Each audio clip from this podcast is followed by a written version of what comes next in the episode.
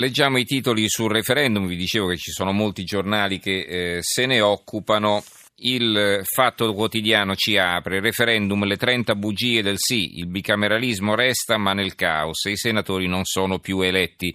Il dossier propaganda e ragioni del no su una riforma disastrosa e pericolosa.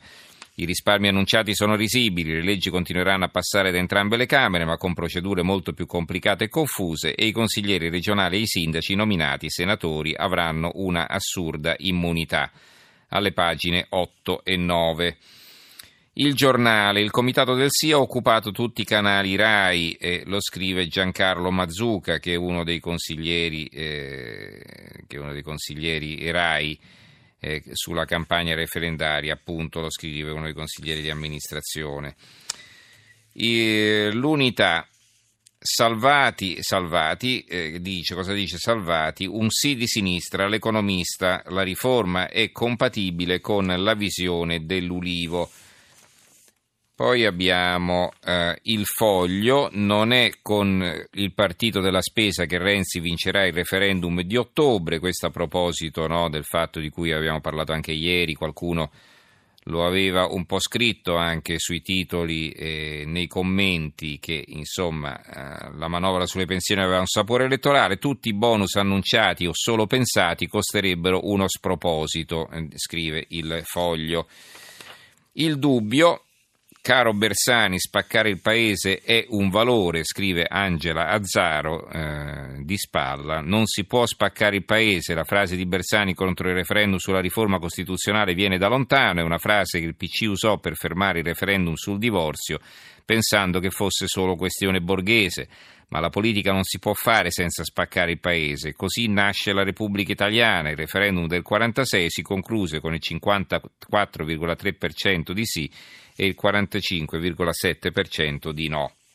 Ancora la Gazzetta del Mezzogiorno che ci apre, riforme l'out-out di Bersani, l'ex segretario PD sia al referendum se c'è il doppio turno di collegio, Renzi, adesso basta polemiche, si discuta nel merito della legge. Il commento del direttore Giuseppe De Tomaso, ma la riforma non introduce la figura del Premier. E il titolo, scrive De Tomaso, Matteo Renzi sarà il nuovo duce dello stivale se a ottobre gli italiani approveranno la riforma costituzionale, a leggere alcune appassionate analisi parrebbe di sì.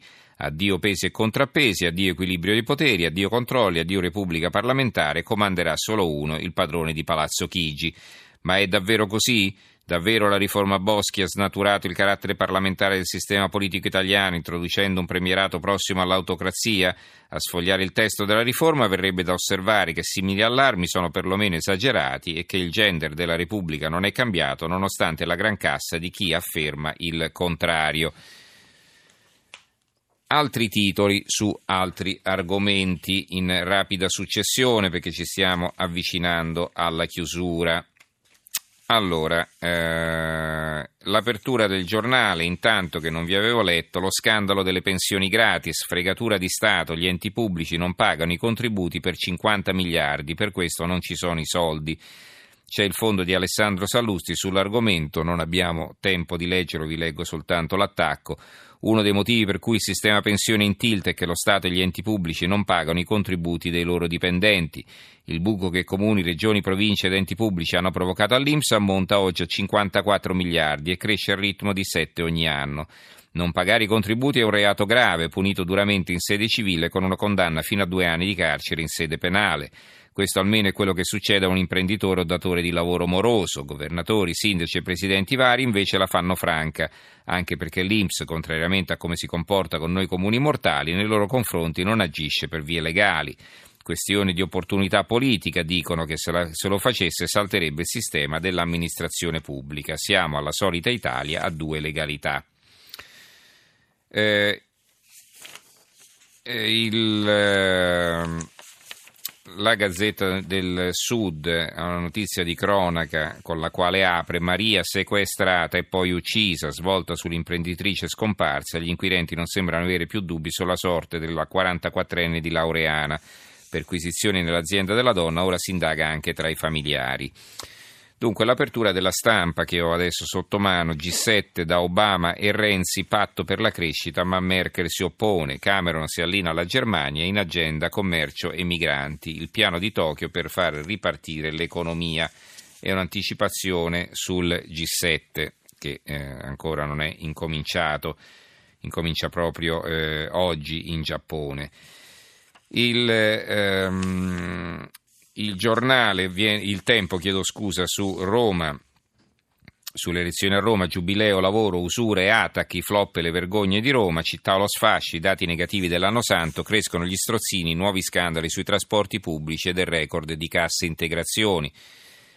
Eh, il eh, resto del Carlino, come anche alcuni giornali economici, industria, i dati shock a picco il fatturato, l'Istat in calo il settore auto.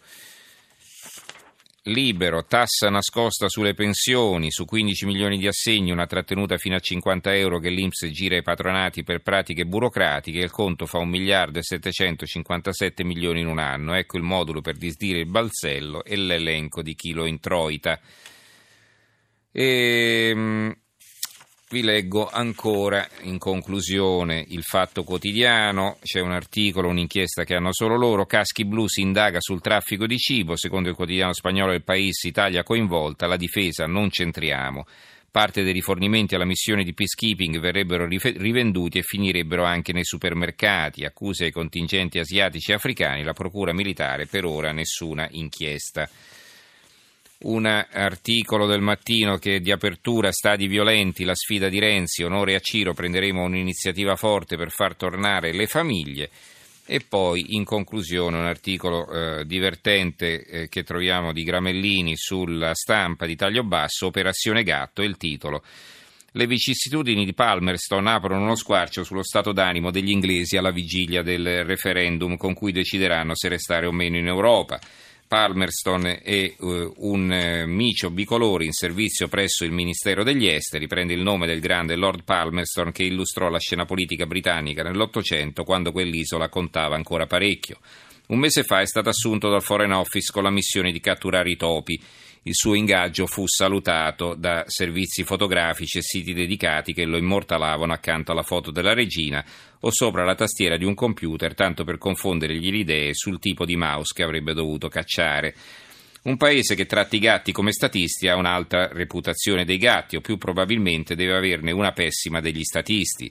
Fatto sta che ieri alla Camera un deputato del Partito Conservatore ha chiesto al ministro degli esteri Hammond se Palmerston fosse una spia al servizio della Commissione europea e nonostante le rassicurazioni del ministro ha affermato con assoluta serietà che si sarebbe sentito più tranquillo se il felino fosse stato controllato dal controspionaggio. Pensare che la Commissione europea sia capace di mettere un microchip nel collare di un gatto per spiare il governo britannico significa illudersi che a Bruxelles ci sia gente creativa e che il governo britannico faccia ancora qualcosa che valga la pena di essere spiato. Forse la conclamata ostilità di molti inglesi per l'Unione Europea è frutto di un doppio eccesso di valutazione sulla forza dell'Unione e sulla propria. Con la lettura di questo buongiorno di Gramellini chiudiamo la giornata di oggi, la nostra rassegna stampa, tra poco in edicola. E concludo ringraziando come sempre chi ha collaborato alla messa in onda del programma, in regia Gianni Grimaldi, il tecnico Carlo Silveri, in redazione Giorgio Allegretti, Calmero Lazzaro e Giovanni Sperandeo. Se volete scriverci, non ve lo ricordo mai, l'indirizzo è di posta elettronica tra poco in edicola chiocciolarai.it. Grazie a tutti voi per averci seguito, linea giornale radio condotto da Roberto Zampa, ci risentiamo domani sera, buonanotte.